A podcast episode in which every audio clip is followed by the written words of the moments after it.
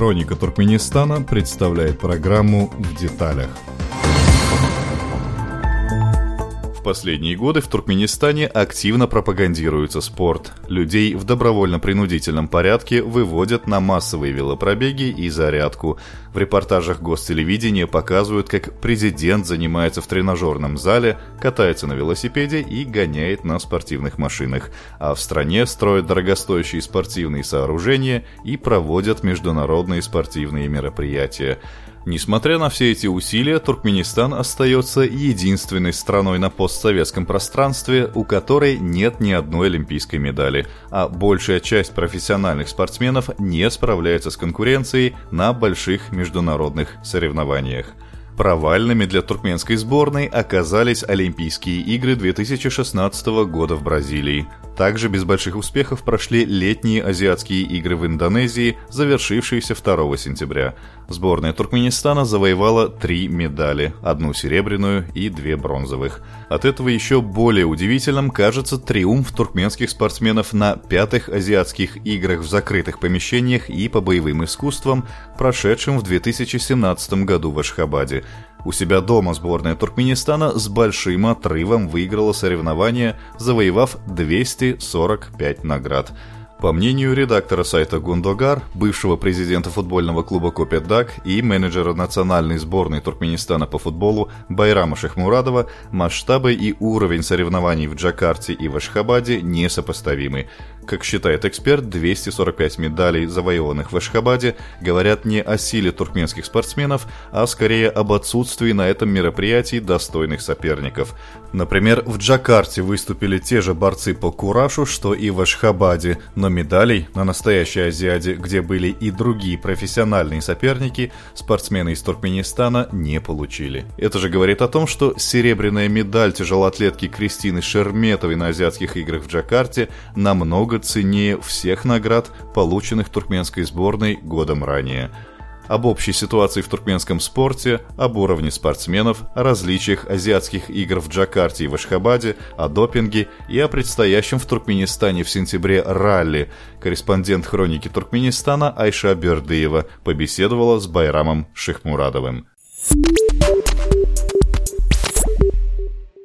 Байрам, ну вот э, скажите, пожалуйста, прошла Азиада в Джакарте, Туркменистан занял 32 место из 45. Как бы вы могли прокомментировать результаты нашей сборной? Это лучше, чем было, либо хуже, чем было? И о чем вообще говорит такой результат? Какова ситуация в туркменском спорте? Ну, если с последнего начать, ситуация в туркменском спорте сейчас крайне плачевная, как это и раньше было, как это и всегда было. И, пожалуй, э, я бы даже сказал, что ситуация ухудшается, потому что так или иначе люди уезжают. Уезжают спортсмены, уезжают тренеры, что гораздо важнее. Ну а если это все посмотреть с точки зрения результатов на Азиаде, то с одной стороны по количеству медалей вроде бы разницы особой нет, то есть приблизительно так всегда и выступали на азиатских играх э, туркменские спортсмены. Вот. Ну, было больше, там когда-то было больше медалей, было меньше медалей. Там, э, в 2010 году э, на азиатских играх Гуанчжоу вообще не было ни одной медали. Ну, более или менее такой одинаковый уровень, но есть одно очень э, серьезное отличие, о котором необходимо сказать. Вот в Джакарте, на прошедших недавно азиатских играх, сборная Туркменистана получила три медали. В 98 году в Баку было две медали, но там обе эти медали были в, по олимпийским дисциплинам. Там было золото в стрельбе у э, Игоря Перекеева, одного из э, самых титулованных туркменских спортсменов за все время независимости Туркменистана. И бронзовая медаль в легкой атлетике у Вики, Вики Бригадной в э, тройном прыжке. То есть это были олимпийские дисциплины, и, и это был серьезный уровень.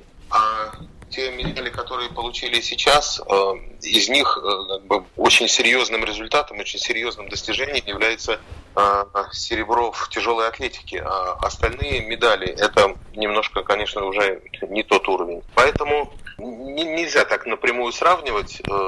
Плохо, просто плохо относительно своих прежних результатов мало что изменилось, а относительно соперников, к сожалению, также по-прежнему на дне.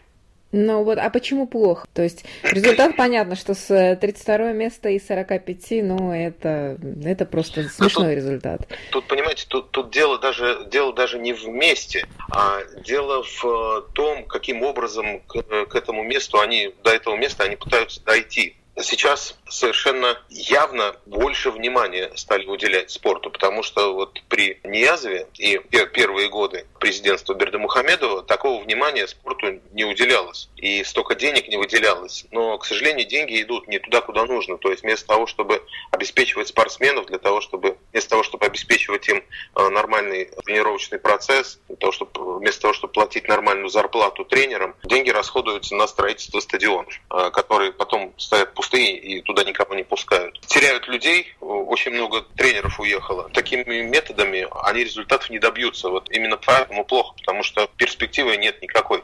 Да, Бердамухамедов сейчас хочет вывести, они провозгласили э, здоровый образ жизни э, первейшей государственной задачей, и спорт высших достижений – это как часть э, вот этой кампании по пропаганде здорового образа жизни, она очень важна. И действительно об этом много говорят. Действительно, у нас он проходит целые заседания Кабинета министров, когда вместо того, чтобы обсуждать какие-то экономические проблемы, которые сейчас очень серьезно стоят перед э, страной, они решают, в какой цвет покрасить шлемы эти а, автогоночные или там модели спортивных костюмов обсуждают. Президент не снимает спортивный костюм, постоянно ездит, катается на велосипеде, там бегает, гуляет и играет в баскетбол. То есть внимание вроде бы есть, но толку от этого очень мало. Ну вот поэтому получается какой-то такой диссонанс. То есть вроде там и детям, и в принудительном, и в добровольном порядке, и взрослым. То есть всех как-то пытаются приобщить к здоровому образу жизни, к спорту, а на деле вот мы видим результат. 32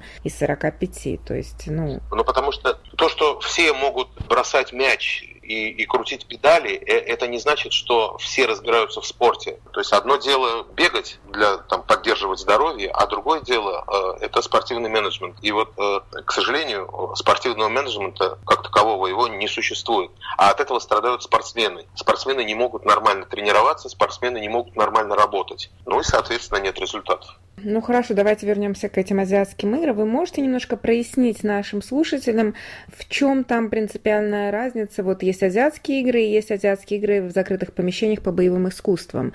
То есть там пересекаются виды спорта. И чем можно объяснить такую вот колоссальную разницу наших спортсменов, когда они выступали у себя дома в прошлом году на этих играх, и вот нынешний результат в Джакарте?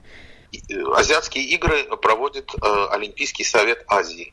Олимпийский совет Азии – это международная организация, член Международного олимпийского комитета, которая, в свою очередь, объединяет национальные олимпийские комитеты 46 э, э, стран Азии. Так вот, этот Олимпийский совет Азии э, в свое время принимал решение о том, чтобы программы игр не пересекались. То есть они не должны были включать одни и те же спортивные дисциплины. Всего в Азии проводится пять комплексных соревнований, это называется комплексное соревнование, которые называются азиатскими играми. Это зимние азиатские игры, азиатские игры в закрытых помещениях и по боевым искусствам, пляжные азиатские игры, юношеские азиатские игры и, собственно, большие азиатские игры. Главное э, континентальное спортивное событие четырехлетия. Они проводятся раз в четыре года. Это вот то, что называется азиатской олимпиадой. То, что вот те игры, которые сейчас завершились в Джакарте. Э, программа всех этих игр по задумке Олимпийского саммита Азии, в принципе, они должны были, программы должны были отличаться. Но организаторы все чаще делают исключения для того, чтобы повысить э, зрительский интерес и повысить э, телевизионную привлекательность этих спортивных мероприятий, потому что не имея в программе соревнований по олимпийским дисциплинам, игры очень сильно теряют посещаемости, спонсорской поддержки и внимания телевизионщиков и рекламодателей. Э, Причем нужно понимать, что азиатские игры – это мероприятие сугубо коммерческое. Оно и должно быть таковым. То, что было в прошлом году в Ашхабаде, когда вот тратились исключительно бюджетные деньги и ни, об, ни о какой отдаче там и речи быть не могло. Это совсем другой вопрос. Вы, вы же понимаете, что прошлый год эти игры в Ашхабаде, в закрытых помещениях, которые прошли, Это абсолютно убыточный э, имиджевый проект, э, причем успех этого проекта, он крайне сомнителен. Чего они добились, э, этим не до конца понятно. Ну, например, им удалось договориться с Международной Федерацией тяжелой атлетики о проведении в Ашхабаде очередного чемпионата мира. Но это только несет дополнительный расход и убытки, и ничего больше. Ну, это понятно. Причем они же там был такой момент, что они немножко как бы пытались обмануть и преподнесли их именно как азиатские игры. Ну, это, это, это, это нормально, потому что это было рассчитано на тех людей, которые не понимают, это исключительно для, вот, для пропаганды. Реально большому количеству людей было наплевать вообще на эти игры, и уж тем более на то, как они в точности называются. Для того, чтобы повысить популярность, э, повысить привлекательность э, для зрителей, э, вводятся в программу вот этих соревнований дисциплины, которые повторяются. Например, какие? Вот поясните. Я, например, не особо интересуюсь, я не в курсе. Ну, например, например, в Туркменистане, вот азиатские игры в закрытых помещениях, которые были, там четыре было, четыре дисциплины, четыре вида спорта программе, которые входят в олимпийскую программу и которые входят в программу больших азиатских игр. Это э, трековые велогонки, тяжелая атлетика, борьба и тэквондо. Плюс еще был конный спорт там частично, то есть как бы в программе Олимпийских игр э, конный спорт он состоит, по-моему, если не ошибаюсь, из трех дисциплин, а в Ашхабаде были, был только кон конкур, прыжки. То есть вот подобные исключения делаются для того, чтобы привлечь рекламодателей и привлечь внимание телевизионщиков. Э, в Ашхабаде это было сделано просто для того, чтобы ну, хоть какой-то, хоть как-то повысить значимость этого э, мероприятия. В чистом виде те дисциплины, те виды спорта, которые входили в программу э, игр в закрытых помещениях и по боевым искусствам до шабатских игр, там вообще нельзя было рассчитывать ни на какой интерес зрителей, потому что даже туркменская национальная борьба, которая был, гореш, которая была в программе вот, э, Азиады, этой Ашхабадской, даже там зрителей было немного. И, и было бы еще меньше, если бы они такую шумиху не устроили из всего этого. А вот зачем? Вот. Ну, то есть, подождите, объясните, а зачем? Это имиджевая акция, все понятно. Э, что, что хотели добиться и чего добились в итоге? То есть, ну, азиатские игры все-таки, они не на слуху, так как Олимпийские игры, и не на виду. Ну, может быть, для региона. Ну, какое значение вот для, для нашего региона, какое значение они имеют? То есть, ну, вот провели мы их, вбухали колоссальное количество денег, и что? Знаете, значит, если так уж с самого начала смотреть, то в мире спорта высших достижений существует э, четкая иерархия соревнований, на вершине которой находятся Олимпийские игры. То есть Олимпийские игры – это наивысший уровень. Это мечта любого спортсмена э, показать результат на Олимпийских играх. Далее под Олимпийскими играми идут чемпионаты мира. Далее идут э, континентальные чемпионаты. Чемпионат Европы, чемпионат Азии и так далее. Вот азиатские игры, большие азиатские игры, они ниже стоят в, э, в иерархии по важности. Они стоят ниже, чем чемпионаты континентальные. То есть азиатские игры они не так престижны, как чемпионат Азии даже. Ну вот, э, да, ну это такое соревнование, ну как бы соревнования бывают разного уровня. Туда ездят соответствующего уровня спортсмены. Ну, разумеется, вот поэтому и хотелось бы знать, то есть, ну, стоила игра свеч, то есть, ну, нужно ли было так вкладываться и ради чего, если это, в общем-то, там ну, они, не особо значит, престижно. Если говорить про шабатские игры, они настолько это все извратили, что очень трудно вот так однозначно это оценить, потому что, ну, конечно, там, конечно, есть и положительные моменты. Ну, реально, э, они бабахнули очень много денег и спортсменам, ну, хоть что-то перепало из этих денег, и это уже хорошо, значит, потому что накануне игр они, ну, они всеми силами старались, значит, чтобы результат, э, результаты были, они там всех спортсменов отправляли на сборы, э, наняли там иностранных э, тренеров, там, ну, элементарно форму накупили, то есть это уже хорошо. То, что они хотели показать страну и город, ну, город, да, то есть там за Шкабада особо никого не выпускали, вот, то есть то, что они хотели показать город красивым, чистым и привлекательным для э, иностранцев, для туристов, ну да, наверное, они показали. То есть я уверен, что там было красиво, но тем не менее поток туристов туда не хлынул и вряд ли хлынет по совсем другим причинам, не потому что там э, плохо. Ну, конечно, о каком туризме может, да, и, идти речь, когда там абсолютно закрытая страна, и даже а, если... А, да, да, ну, но это же, они же этот контекст вообще не рассматривали, то есть они хотели показать, какой красивый город Ашхабад, как там много, значит, э, памятников и беломраморных зданий, ну да, показали, беломраморных зданий действительно много, и фонтаны красивые, но как бы дальше-то что? Ну и, конечно, вот экономическая составляющая этого мероприятия, то есть сколько денег было истрачено на строительство вот этого олимпийского городка, который не нужен. Он, он даже для этих игр он был не нужен, такой, как его построили, такой дорогой. И уж не говоря о том, что он ну, категорически не нужен после того, как эти игры закончились. Потому что вот, допустим, сейчас они там проводят, будут проводить э, чемпионат мира по тяжелой атлетике. Но чемпионат мира по тяжелой атлетике это один зал. Это, один, это, это нужен зал, это нужно там несколько технических э, помещений, там, гостиницы для участников. То есть вот этот олимпийский городок, он развалится. Он, он, он никому туда, во-первых, туда никого не пускают. Я вот разговаривал со спортсменами, с многими, и я был уверен, что, ну, как минимум, они там будут будут тренироваться, так туда никого не пускают. Там никто не тренируется, там не проходят никакие соревнования, он просто стоит закрытый. Но это же, да, вы же понимаете, это же обычная наша практика, построить там экономически необоснованные, абсолютно дорогие объекты вот, и потом их не вот использовать. В и, вот в этом-то и дело, что это то, с чего я начал, что спортивного мен, спортивный менеджмент отсутствует. Они хотят повысить спортивные результаты, но они понятия не имеют, каким образом это можно сделать. И применяя свои, свой опыт и свои знания, корявые, они так и поступают, как они вот, как им кажется, это правильно. То есть надо построить и, и пообещать э, автомобиль за победу. Пообещай хоть самолет, как бы если он не может метать молот, он его не метнет никогда. То есть ты ему хоть сколько пообещай не решаются спортивные вопросы вот такими методами, как они пытаются их решить. Бердамухамедов, ну, он слабо разбирается в спорте. Он, ну, проще говоря, вообще ничего не понимает в этом. От него требуется, что, ну, хочешь ты поднять, повысить результаты, хочешь ты добиваться результатов на азиатских играх, там, олимпийский этот, так сказать, следующий уровень, это еще сложнее намного. Дай возможность людям работать нормально. Пригласи тренеров, пригласи э, спортсменов, э, создай им условия для учебно-тренировочного процесса. Так нет, они, они занимаются показухой.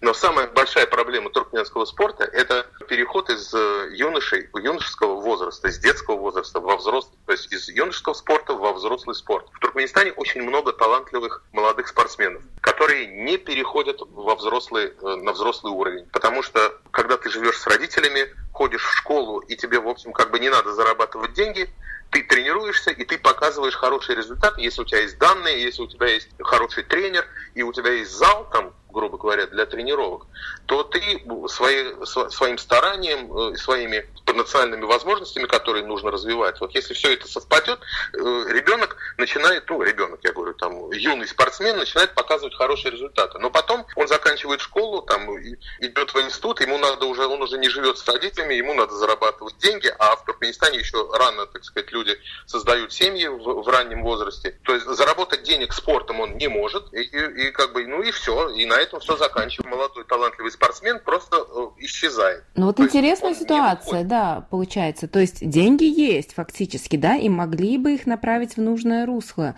но по каким-то причинам, то есть все ограничивается вот этим вот антуражем, строительством, вот проведением этих сомнительных олимпиад. Да, да, да. И по факту, да, ну... то есть на выходе мы имеем как бы результат это 32 из 45. Но вот вы сказали, что... 32 из 45 это, понимаете, это приговор. То есть это, это, это, это дело вот не в конкретном результате именно сейчас, а дело в том, что вот это и есть то место, которое... Причем в первые годы независимых Туркменистан занимал э, гораздо гораздо более высокие места. Ну тогда просто еще не все уехали. Может быть, там не намного больше, там, ну вот, например, на первых, первых в истории Туркменистана азиатских играх, это был, были азиатские игры в Хиросиме в 94 году, там было 7 медалей, одна золотая из них. Но это было, я сейчас не вспомню, конечно, но это было ну, далеко не 32 место. А, а, просто потому, что остальные были хуже. Но в, в, вот в течение вот этого прошедшего времени все, разви, все развивались. То есть даже да, несмотря на вот все катаклизмы, там иракские спортсмены, сирийские спортсмены, даже, я не знаю, ну вот разве что, может, Афганистан только еще отстает. И то я уверен, что они очень быстро наберут, потому что там нет такого перекоса. Там все, каждый знает свое место. Тренеры, тренеры тренируют, спортсмены бегают, там меценаты, спонсоры, они тратят на это там какую-то афганскую денежку, там пусть сейчас это немного, там, как если таким образом пойдет, то очень скоро и Непал, и Бангладеш, и Афганистан, они все будут впереди. А Туркменистан будет свои законные три медали получать, вот как получали, так и будут получать, и будут очень скоро 46-м. Ну, тоже возможно. Но вот вы сказали, они вот прям не знают, что им делать. Ну, вы помните, даже был такой инцидент на этих играх, что туркменского борца за применение запрещенного препарата дисквалифицировали. Вот у вас есть какие-то данные, насколько применение допинга уже вошло в норму среди наших спортсменов?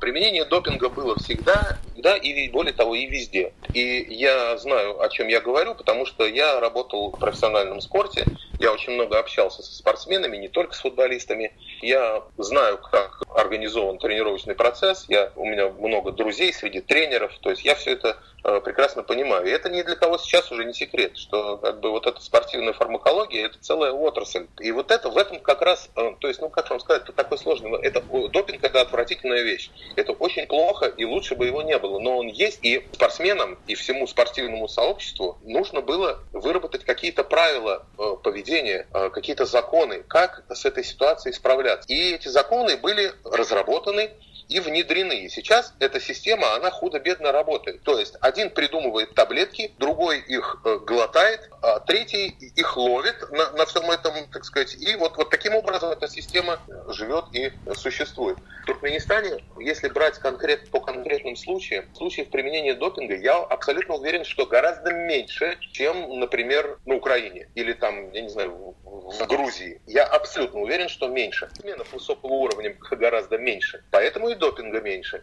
И самое в случае с Туркменистаном, как бы то, что один борец попался на применение фуросемида, который как сам по себе э, допингом не является, а используется как э, маскирующий, маскирующий препарат э, значит, для выведения следов применения допинга ранее, тут самая большая проблема не в том, что один борец попался, потому что он попался, его дисквалифицировали, он сейчас сядет, так сказать, на лавку и отбудет этот срок. Я не знаю, сумеет ли он, он получит либо два, либо четыре года. Это нормальная практика для Всемирного антидопингового агентства, как бы по кодексу, Всемирному антидопинговому кодексу, значит, там будет квалификация либо на два, либо на четыре года, в зависимости от тяжести содеянного, то есть умышленно, неумышленно, там знал он, что он принимает, или ему там врач подсунул. Это вот два или четыре. Если два, возможно, он вернется. Если четыре, вряд ли он э, вернется в спорт после этого, потому что, ну, человеку нужно будет как-то жить, он сейчас, он же не сможет четыре года просто тренироваться. Он, конечно, пойдет работать. При этом в спорте работать ему нельзя. Проблема не в том, что он один попался. Проблема в том, что в Туркменистане, опять-таки, они понятия не имеют, что с этим делать.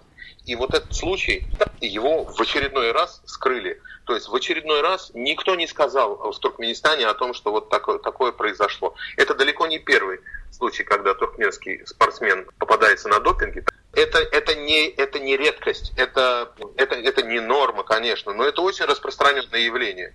И очень жаль, что международные организации соответствующие, которые регулируют вот эти ситуации, они просто не обращают внимания, просто потому что Туркменистан это маленькая страна с, с точки зрения. На, на спортивной карте мира Туркменистан это точка. Ну вы же понимаете, правил. что никто не будет этим вот, заниматься. Вот это во, это во всем так, это во всем так. Вот всем э, со стороны, тех, кто смотрит на Туркменистан, им это неинтересно, им на это наплевать.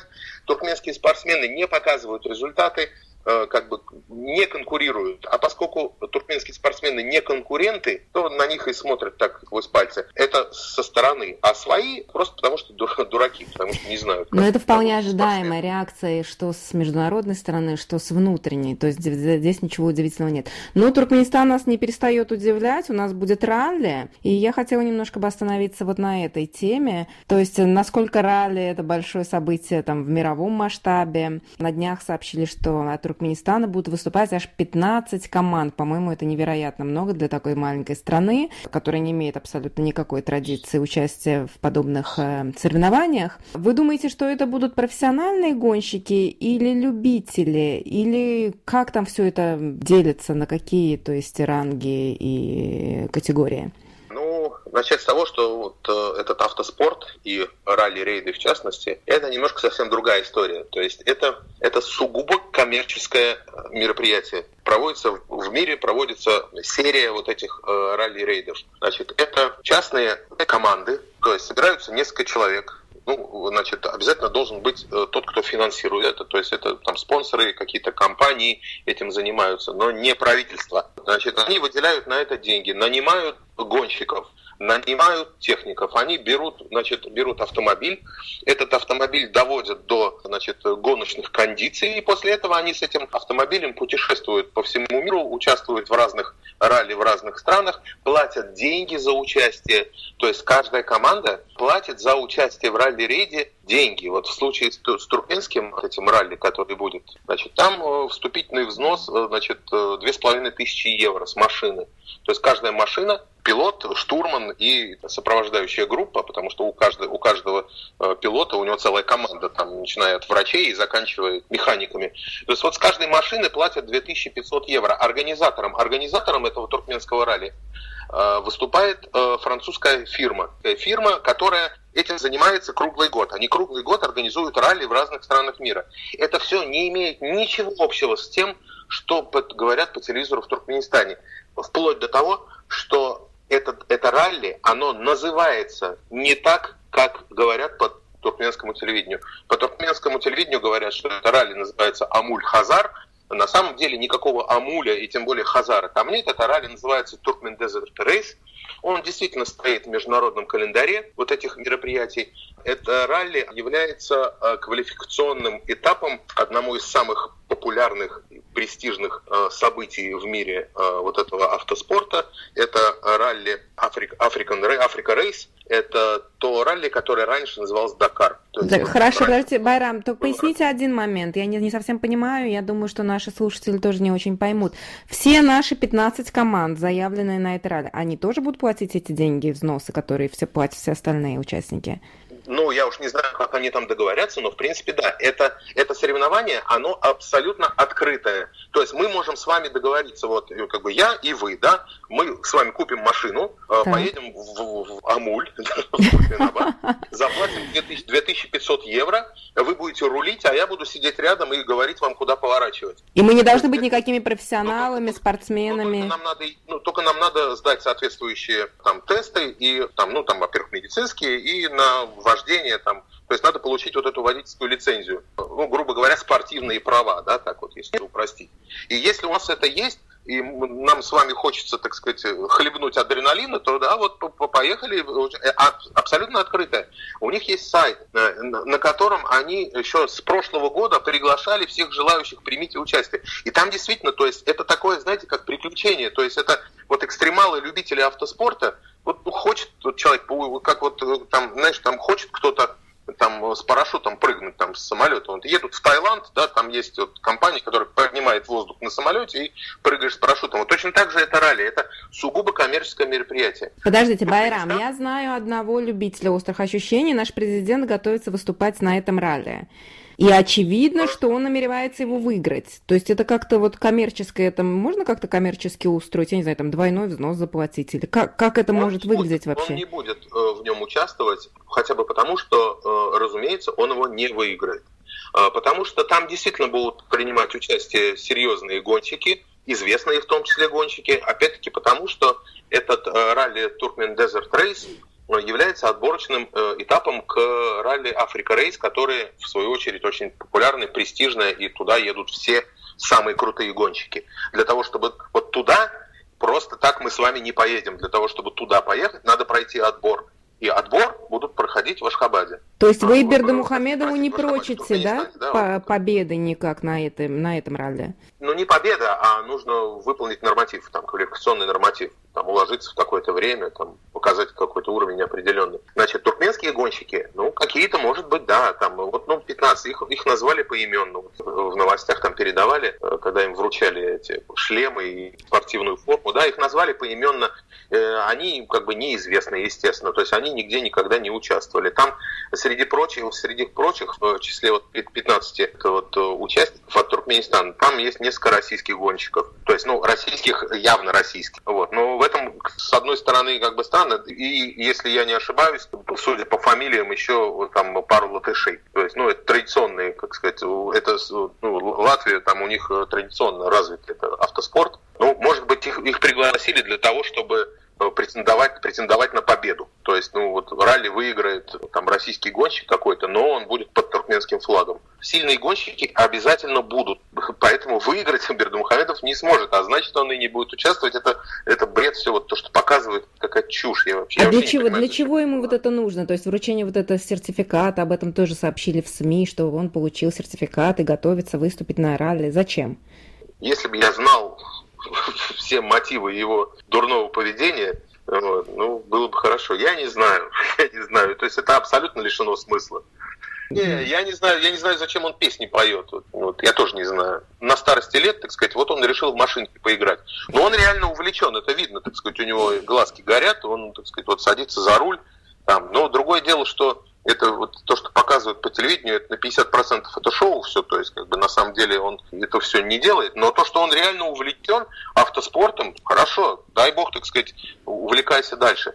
Но устраивать вот такие вот представления на весь мир, Туркменистан так сильно заморочился вот ради всего этого, и непонятно зачем. То есть ни, никакой, ни, никаких дивидендов из этого не извлекут они. Абсолютно это невозможно.